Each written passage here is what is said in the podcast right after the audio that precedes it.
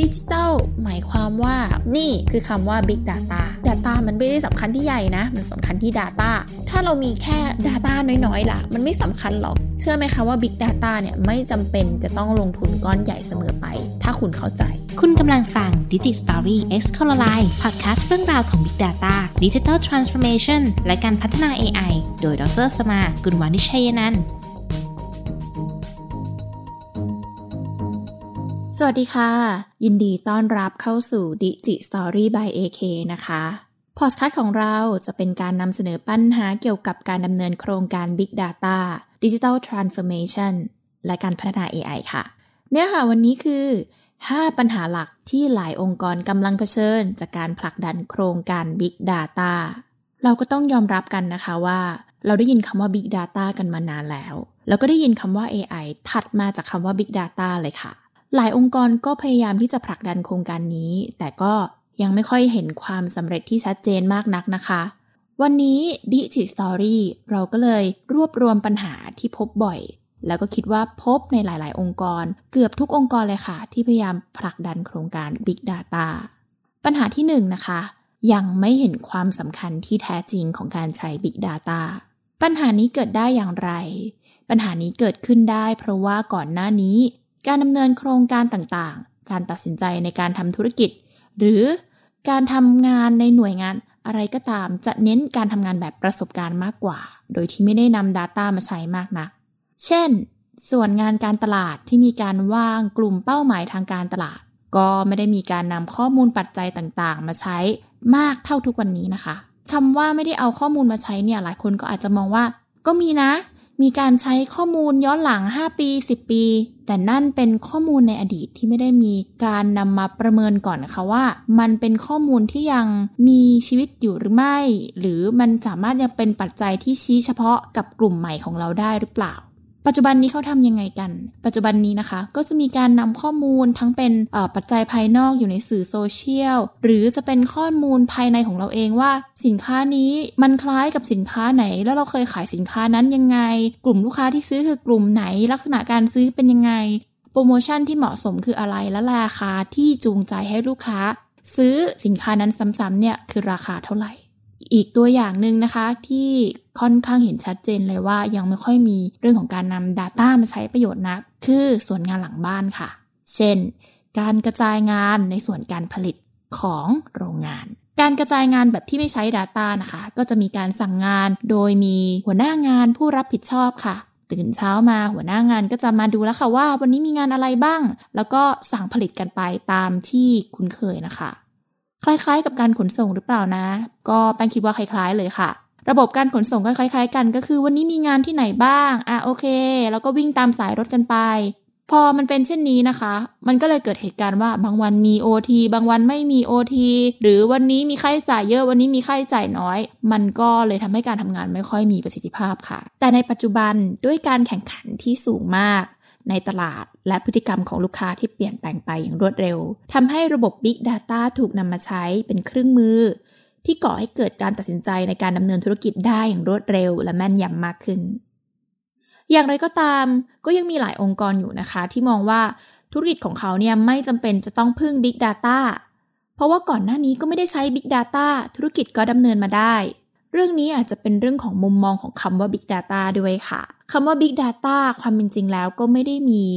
คำจำกัดความที่ชัดเจนว่าเท่าไหร่ถึงจะเรียกว่า Big แต่มันอยู่ที่ว่าคุณเห็นความสำคัญของการใช้ Data มากเท่าไหร่เสียมากกว่า นอกจากนี้นะคะก็จะเป็นเรื่องของการลงทุนด้วย เพราะว่าการลงทุนด้าน Big Data ในบางส่วนก็จะเป็นการลงทุนที่ต้องมีงบลงทุนระดับหนึ่ง เช่น การทำระบบเก็บข้อมูล ระบบประมวลผล ระบบเชื่อมโยงข้อมูล ถ้าไม่มีระบบเหล่านี้นะคะ ก็อาจจะไม่สามารถนำข้อมูลที่ดีพอมาวิเคราะห์ต่อได้ทำให้ในการลงทุนด้านระบบนี้ เป็นการลงทุนที่ประเมินค่า ROI หรือ Return of Investment อัตราส่วนผลลัพธ์ที่ได้จากการลงทุนได้ค่อนข้างยากค่ะ ส่วนใหญ่แล้วนะคะ ปัญหาเหล่านี้ก็เป็นปัญหาเรื่องของการตั้งนโยบายของการบริหารค่ะ แต่ว่าอย่างไรก็ตามแป้งก็เชื่อว่าหากผู้บริหารเห็นประโยชน์นะคะ และมีความต้องการอย่างแท้จริง ก็จะสามารถวางกลยุทธ์ที่ชัดเจนได้ ก่อให้เกิดแรงขับเคลื่อนในธุรกิจได้ค่ะ ทั้งนี้นะคะการจะเห็นประโยชน์ของ Big Data หรือไม่ก็ขึ้นอยู่กับแนวคิดของแต่ละท่านด้วย วันนี้อาจจะยังไม่เห็นประโยชน์ แต่วันหน้าก็อาจจะเห็นประโยชน์ก็ได้ สิ่งที่ต้องทำความเข้าใจกันค่ะ คือ โครงการ Big Data เป็นโครงการแบบ Customize หรือเป็นโครงการที่เป็นเอกลักษณ์นะคะ หมายความว่าต่อให้เป็นบริษัทคู่แข่งที่ทำธุรกิจเหมือนกัน ก็อาจจะไม่ได้จำเป็นจะต้องมีระบบที่คล้ายกันก็ได้ เพราะข้อมูลที่มีมีความแตกต่างกันนะคะ ดังนั้นการจะทำโครงการ Big Data ให้ประสบความสำเร็จได้นั้น ต้องอาศัยความเข้าใจ และมีการวางกลยุทธ์ที่ชัดเจนค่ะ ปัญหาที่ 2 นะคะ คือ ปัญหาเรื่องการวางเป้าหมายของการดำเนินโครงการ หลายองค์กรมีนโยบายในการจะใช้ Big Data นะคะ แต่ไม่ทราบว่าจะวางเป้าหมายยังไงดี ก่อนอื่นเรามาทำความเข้าใจเรื่องปัญหาที่ต้องแก้ด้วย Big Data ก่อนนะคะ ปัญหาที่ต้องแก้ด้วย Big Data มีอยู่2ประการด้วยกัน 1. มีข้อมูลอยู่หลายระบบเลย มีข้อมูลอยู่กระจัดกระจายมากเลย ข้อมูลอยู่กันคนละโครงสร้างเลยทำให้เกิดความยากลำบากในการนำข้อมูลมาใช้ ปัญหานี้ก็จะต้องแก้โดยการทำระบบเชื่อมโยงข้อมูลจากหลาย ๆ แหล่งค่ะ แล้วก็ต้องเป็นระบบการทำงานแบบอัตโนมัติด้วยนะคะ เพื่อช่วยลดการทำงานแบบแมนนวลใช้คนดึงใช้คนส่ง อันนี้ก็จะทำให้เราเสียเวลาไปกับการดึงการส่งข้อมูลไปแล้วค่ะ ต่อมาคือปัญหาเรื่องของการไม่มีระบบประมวลผลหรือระบบตัดสินใจที่ชัดเจน อย่างเช่น หน่วยงานที่มีการตัดสินใจจากหน้างานนะคะ ตรงนี้เองเนี่ย อาจจะมีผลเสียในเรื่องของความเสี่ยงของการปฏิบัติงานได้ หรือที่เราเรียกกันเป็นภาษาอังกฤษว่า operational risk ค่ะ เพราะอะไรคะ เพราะการตัดสินใจโดยที่ไม่มีระบบที่ชัดเจน เป็นการตัดสินใจหน้างานโดยมนุษย์นะคะ มนุษย์แต่ละคนก็อาจจะตัดสินใจที่ไม่เหมือนกันได้ และการตัดสินใจที่ผ่านไปแล้วนั้น ก็ไม่ได้นำมาเก็บเพื่อประเมินว่าเป็นการตัดสินใจที่ถูกต้องมากน้อยแค่ไหน ดังนั้นระบบ การประมวลผลแบบอัตโนมัติ จึงเป็นสิ่งที่จำเป็นอย่างมาก และต้องเป็นระบบที่สามารถประเมินผลลัพธ์ได้ด้วยนะคะ ประโยชน์ของการทำโครงการ Big Data ค่ะ มีด้วยกัน 4 ข้อ 1. มีระบบการทำงานที่มีประสิทธิภาพมากขึ้น หรือ process improvement ทำให้การทำงานสะดวกขึ้นเร็วขึ้น และยังเก็บผลลัพธ์ไปประเมินเพื่อพัฒนาต่อได้อีกด้วย 2. ทำให้ต้นทุนในการทำงานลดลง หรือ cost saving เกิดจากว่าเมื่อเรานำข้อมูลมาประเมินหาจุดบกพร่องของตัวเองค่ะ เราก็จะสามารถวิเคราะห์ต้นทุนได้ เรียกว่า cost structure model ซึ่งโมเดลนี้นะคะเป็นโมเดลเชิง กิจกรรมการทำงาน ไม่ใช่โมเดลเชิงค่าใช้จ่ายอย่างเดียว กรณีตัวอย่างที่ชัดเจนก็คือ การทำ simulation model แบบจำลองของ UPS ค่ะ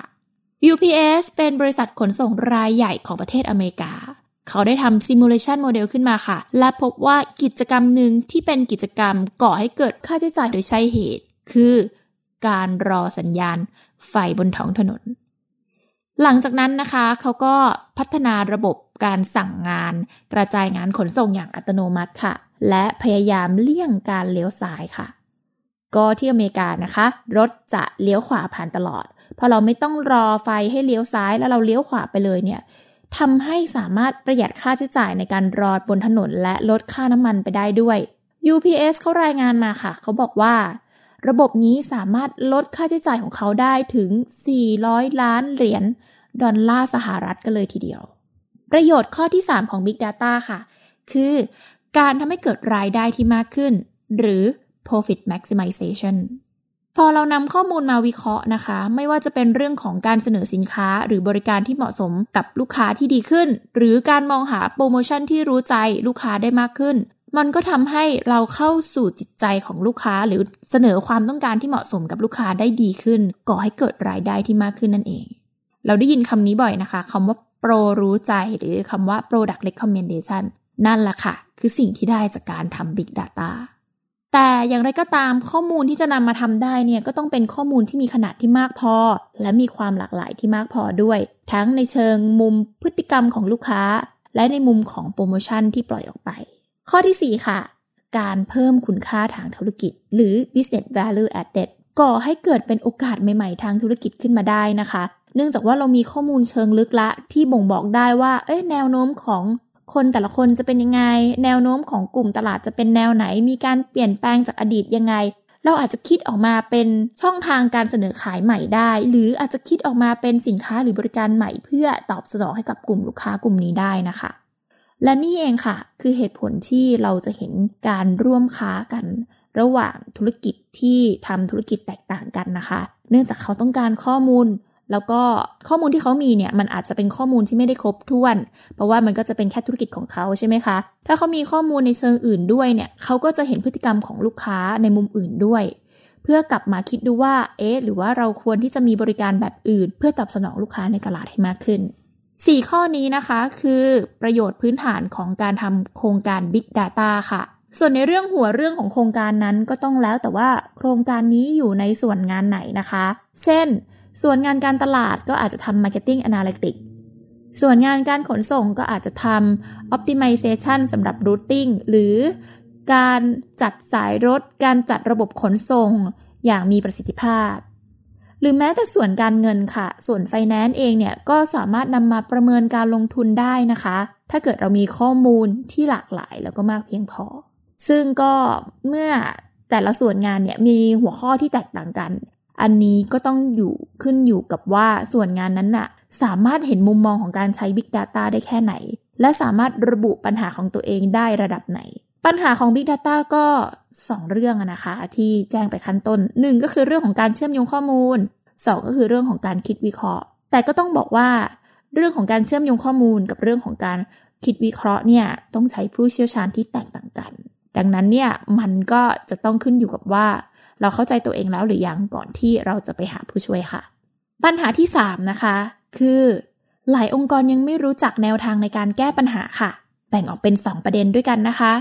เรื่องแรกค่ะ ยังไม่รู้วิธีการสร้างโมเดลหรือไม่รู้จัก Data Model เรื่องนี้ก็ไม่ใช่เรื่องแปลกอะไรค่ะ เพราะว่าศาสตร์ของ Data Science เนี่ยเพิ่งเข้ามามีบทบาทอย่างมากในการคิดวิเคราะห์ในช่วง 5-10 ปียุคหลังนี้นะคะ ความเป็นจริงแล้วเนี่ยศาสตร์ของ Data Science ก็มีมานานแล้ว เพียงแต่ว่าอาจจะยังไม่แพร่หลายมากนัก เนื่องจากระบบคอมพิวเตอร์ยังไม่สามารถรองรับการประมวลผลขนาดใหญ่ได้เท่าทุกวันนี้ค่ะ ความเป็นจริงแล้วเนี่ยการวิเคราะห์ข้อมูลเชิงลึก หรือการทำ Data Science เนี่ยก็ต้องยกให้ Data Scientist เขาเข้ามาช่วย แต่ไม่ได้หมายความว่าหลาย ๆ องค์กรจะต้องจ้าง Data Scientist แบบนั่งประจำนะคะ คุณอาจจะมองหาเวนเดอร์หรือผู้เชี่ยวชาญที่อยู่ข้างนอกได้ เพราะ Data Scientist แบบนั่งประจำจะเหมาะกับองค์กรที่ทำโมเดลบ่อยๆ หรือมีการทำโครงการ Big Data อยู่ตลอด ความเป็นจริงแล้วเนี่ยโครงการ Big Data อาจจะไม่จำเป็นต้องทำตลอดในบางองค์กรก็ได้ค่ะ ประเด็นข้อที่ 2 คือ ไม่รู้จักเครื่องมือในการทำงาน ซึ่งก็ถือว่ามันเป็นเรื่องของเทคโนโลยีที่เปลี่ยนแปลงไปอย่างรวดเร็วนะคะ แล้วเครื่องมือก็เกิดขึ้นมากมาย ทุกวันทุกวันโดยที่เราก็ตามกันไม่ทันจริง ๆ ค่ะ การแก้ปัญหาเรื่องเครื่องมือนะคะ ก่อนอื่นเนี่ยอย่าเพิ่งไปหาข้อมูลเรื่องเครื่องมือค่ะ แต่เราต้องแยกให้ได้ก่อนว่า เราต้องการเครื่องมืออะไร แก้ปัญหาอะไร เช่น เราต้องการเครื่องมือที่ช่วยเก็บข้อมูลนะ เราต้องการเครื่องมือที่ช่วยเชื่อมโยงข้อมูลนะ เราต้องการเครื่องมือที่ช่วยวิเคราะห์ข้อมูลนะ หรือเราต้องการเครื่องมือที่ช่วยแสดงผลนะ ในส่วนของการวิเคราะห์ข้อมูลนะคะ ก่อนหน้านี้เราก็จะคุ้นเคยกับ โปรแกรม Microsoft Excel แต่ว่าทุกวันนี้ก็ต้องบอกว่า Excel เนี่ยไม่ค่อยตอบโจทย์ Big Data เท่าไหร่ เพราะว่า Excel สามารถเปิดข้อมูลได้เพียง1,48,576 แถวเท่านั้น ในขณะที่โครงการ Big Data เนี่ยก็คงจะมีข้อมูลที่มากกว่านี้นะคะปัจจุบันการทำโครงการ Big Data จึงเน้นการสร้างระบบ Customize มากกว่า เพราะว่าข้อมูลเราปัญหาของเราก็จะไม่เหมือนกับของคนอื่น ปัญหาเรื่องของการเลือกใช้เครื่องมือจึงถือว่าเป็นปัญหาที่ใหญ่เหมือนกัน และโดยส่วนตัวของแป้งเนี่ยแป้งมองว่าเราควรที่จะต้องออกแบบระบบก่อนที่จะไปหาเครื่องมือนะคะ คราวนี้ปัญหาของระบบจะอยู่ตรงไหนก็อยู่ตรงที่ว่า เรามีผู้เชี่ยวชาญที่สามารถออกแบบระบบของเครื่องมือได้แล้วหรือยัง ซึ่งในระบบนี้ก็จะต้องประกอบไปด้วยเครื่องมือหลายส่วนด้วย เช่น ส่วนเก็บ ส่วนใช้ ส่วนสร้างโมเดล ส่วนแสดงผลนะคะ แล้วก็เราค่อยลง detail ไปค่ะว่าในแต่ละส่วนจะใช้เครื่องมือยังไง เช่น ส่วนเก็บจะเก็บที่ Cloud ไหม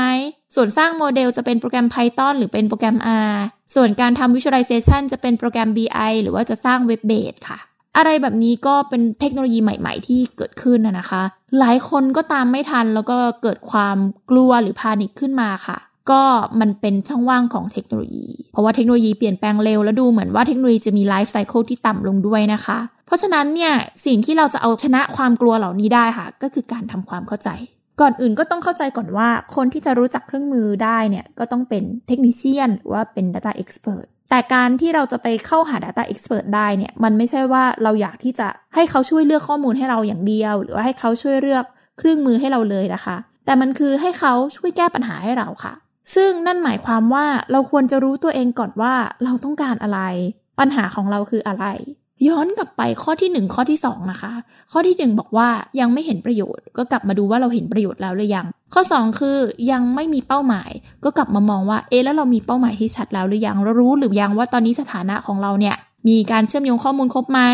หรือว่ามี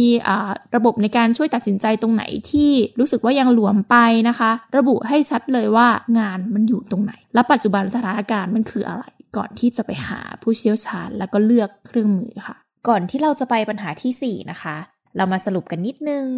ปัญหาที่ 1 2 3 เนี่ย จะเห็นได้ว่ามันเป็นปัญหาที่ไล่ลำดับขั้นลงมาเลยค่ะ ปัญหาแรกก็จะเป็นเรื่องของการ ตั้งนโยบายวางกลยุทธ์ในการดำเนินงานนะคะ ปัญหาที่ 2 คือโอเค เรามีนโยบายแล้วนะ ต่อมาเราก็มาวางเป้าหมายในแต่ละส่วนในแต่ละเรื่องกันไปนะคะ ข้อที่ 3 ก็เป็นเรื่องของโอเค เรารู้แล้วนะ อันนี้คือเป้าหมายของเรา แต่ว่าเรายังไม่รู้วิธีการงั้นเราก็ต้องมาหาผู้เชี่ยวชาญไหมหาแนวทางในการสร้างโมเดลไหมแล้วก็ค่อยมาเลือกเครื่องมือต่อไปนะคะปัญหาที่ 4 ค่ะ เป็นปัญหาที่คิดว่าทุกคนก็จะมองแบบนี้ถ้าไม่เข้าใจ มองว่า Big Data เป็นเรื่องของ IT ค่ะ ปัญหานี้นะคะอาจจะเกิดจากว่าเรามองว่าการทำระบบ Big Data มันเป็นเรื่องของ IT อะค่ะ แต่ว่าพอผ่านมาถึงข้อที่ 4 แล้วเนี่ย แป้งก็เชื่อว่าหลาย ๆ คนที่ผ่านผ่านข้อ 1 2 3 มาได้เนี่ย จะเห็นเป็นมุมเดียวกับแป้งนะคะ ก็คือว่าเรื่องราวเกี่ยวกับการทำโครงการ Big Data เนี่ยมันเป็นเรื่องของทุกฝ่ายที่เกี่ยวข้องเลย เพราะว่าถ้าไม่มีเป้าหมายที่ชัดเจน ไม่มีกลยุทธ์ แล้วไอทีก็ไม่รู้ว่าจะเสนอเรื่องอะไรอยู่ดีค่ะ ดังนั้นเนี่ยต้องบอกว่าโครงการ Big Data เนี่ยจะเป็นโครงการฝั่งไอทีอย่างเดียวก็คงไม่ถูกทั้งหมดนะคะ เช่น การทำ Data Analytics for Marketing อย่างเนี้ยค่ะ ถ้าไม่มีตัวชงเรื่องมาจากทางฝ่ายการตลาด ฝ่ายไอทีก็คงไม่กล้าเสนอเรื่องที่จะทำโครงการนี้ขึ้นมาได้ค่ะอย่างไรก็ตามเนี่ย แล้วไอทีมีส่วนยังไงกับการทำโครงการ Big Data Analytics for Marketing ก็เขาก็เป็นคนที่สามารถช่วย support หรือว่าสนับสนุนด้านเทคนิค แล้วก็ ช่วยสนับสนุนด้านการมองหา solution การมองหาเครื่องมือ แล้วก็การบำรุงรักษาระบบต่อไปได้ ต่อมาคือปัญหาข้อที่ 5 นะคะ เป็นปัญหาเรื่องของ HR ค่ะ คือเมื่อจ้าง expert มาแล้ว ไม่มีผลงานออกค่ะ อันนี้ก็แบ่งออกเป็น 2 ประเด็นหลักนะคะ 1 คืออาจจะหาเอ็กซ์เพรสได้ไม่ตรงสายหรือว่าไม่ถูกไม่ถูกคนนะคะเพราะว่า Expert ที่มีอยู่ในตลาดเนี่ย ไม่ว่าจะเป็น Data Scientist Data Engineer หรือว่า Data Analyst เนี่ย ก็เป็นที่ต้องการอย่างมากเลย แล้วก็หลายคนก็อาจจะเห็นโอกาสของความต้องการทางตลาดก็เลยแบบอะสมัครมาในตำแหน่งนี้โดยที่ตัวเองก็อาจจะยังไม่ได้ชัดเจนว่ามีคุณสมบัติพอไหมหรือว่าสามารถเข้าใจเนื้องานได้ไหมด้วยนะคะ ก็เป็นเรื่องที่แก้ยากค่ะ มันก็ต้องแก้ด้วยกลับมาว่าฝ่าย HR เนี่ยมีความเข้าใจในแต่ละตำแหน่งที่ชัดเจนแล้วหรือยังก่อนที่จะไปสัมภาษณ์งานนะคะ ส่วนอีกประเด็นหนึ่งก็คือ รับมาแล้วแหละ ถูกคนด้วย เขาก็คือคนที่เก่งคนนึงเลย แต่ว่าอาจจะแจกโจทย์เขาไม่ได้นะคะ ไม่ว่าจะเป็นยังไม่มีกลยุทธ์หรือยังไม่มีเป้าหมายอะไรก็ตามนะคะทำให้ไม่สามารถที่จะมีผลงานออกมาได้ แล้วก็ประเมินผลลัพธ์ก็ไม่ได้เหมือนกันนะคะ เรื่องนี้ก็เป็นเรื่องของ process การทำงาน เพราะว่าอย่างที่เรียนว่าการตั้งเป้าหมายเนี่ยมันไม่ใช่หน้าที่ของ technician อย่างเดียว technician อาจจะสามารถเข้ามาช่วยเสนอ solution ได้เข้ามาช่วยแก้ปัญหาได้ แต่จริง ๆ โจทย์มันต้องมาจาก ทางฝ่าย business นะฝ่ายที่ต้องการ ฝ่ายที่เห็นปัญหาหน้างานนะคะเขาก็คือคนที่ตั้งโจทย์ คราวนี้ในเรื่องของการหา solution แน่นอนนะเป็นเป็นแนวทางเป็นการแก้ปัญหาของทาง expert เพรสเพียงแต่ว่าเวลาที่ expert เพรสเขาหาโซลูชันมาได้แล้วเนี่ย อย่าเพิ่งเชื่อเขานะคะ ในฐานะที่เราเป็นเจ้าของโครงการหรือว่าเราเป็นคนแจกโจทย์เขาเนี่ย เราก็ต้องเอาเออสิ่งที่ได้รับมานั้นนะคะ ไอตัวผลลัพธ์ที่ได้มานั้นนะต้องเอามาประเมินผลลัพธ์อีก ก่อนที่จะนำไปใช้จริงนะคะ ดังนั้นเนี่ยความสำคัญมันก็อยู่ที่ว่าคนแจกโจทย์เขาสามารถประเมินได้ไหมว่าผลลัพธ์ที่ได้มานั้นอะมันตรงกับความต้องการเขาจริงหรือไม่ 5 ข้อนะคะ ปัญหา 5 ข้อนี้แป้งเชื่อว่าทุกองค์กรจะต้องเจอแน่นอน ถ้าเกิดว่าคุณต้องการที่จะผลักดันโครงการ Big Data แล้วก็เป็นปัญหาพื้นฐานด้วย ยิ่งไปกว่านี้นะคะ ในแต่ละหน่วยงานในแต่ละส่วนในแต่ละลำดับของการทำงานเนี่ยมันก็จะมีปัญหาที่เกิดขึ้นอย่างเรื่อยๆ เพราะว่าการที่เจอปัญหามันคือการที่เราเห็นโอกาสค่ะ เพราะว่าถ้าเราเห็นโอกาสในปัญหาว่าเราแก้ปัญหานี้ได้ มันก็ก่อให้เกิดความสำเร็จ แต่ถ้าเกิดว่าเราเห็นปัญหาแล้วเราถอยหลังอะค่ะเรารู้สึกว่าไม่เอาดีกว่าไม่เดินต่อดีกว่า ไม่เป็นปัญหาดีกว่า สุดท้ายเราก็จะโดน disrupt ได้ปัญหากับโอกาสมันก็เลยเป็นคำที่ใกล้เคียงแล้วก็เชื่อมโยงกันแบบที่ แล้วแต่เลยว่าแต่ละคนเนี่ยจะมองว่ามันเป็นโอกาสหรือมันเป็นปัญหาค่ะสำหรับเรื่องราววันนี้นะคะ Digi Story by AK ก็ขอจบลงเพียงเท่านี้ก่อนพอดคาสต์ของเราจะเป็นพอดคาสต์ที่นำเสนอปัญหาต่างๆนะคะ ที่อยู่ใกล้ตัวเราด้วย หรือเป็นปัญหาขององค์กรบางองค์กรที่เป็นองค์กรใหญ่เขาก็จะเจอปัญหาแบบนี้ องค์กรเล็กก็จะเจอปัญหาแบบนี้ ในมุมของ technician ก็จะเจออีกปัญหาหนึ่งในมุมของ user ก็จะเจออีกปัญหาหนึ่งเราก็รวบรวมมาเล่าสู่กันฟังค่ะ บางท่านฟังแล้วอาจจะรู้สึกอ๋อนี่ก็เป็นปัญหาของฉันเหมือนกันเนาะเอ้ยอยากรู้ว่าที่อื่นเขาแก้ไขปัญหายังไงดิจิสตอรี่ก็จะนำแนวทางแก้ปัญหามานำเสนอด้วยเช่นกันนะคะ เรื่องราวสำหรับครั้งหน้าจะเป็นเรื่องราวอะไรยังไงต้องติดตามค่ะสำหรับวันนี้ สวัสดีค่ะ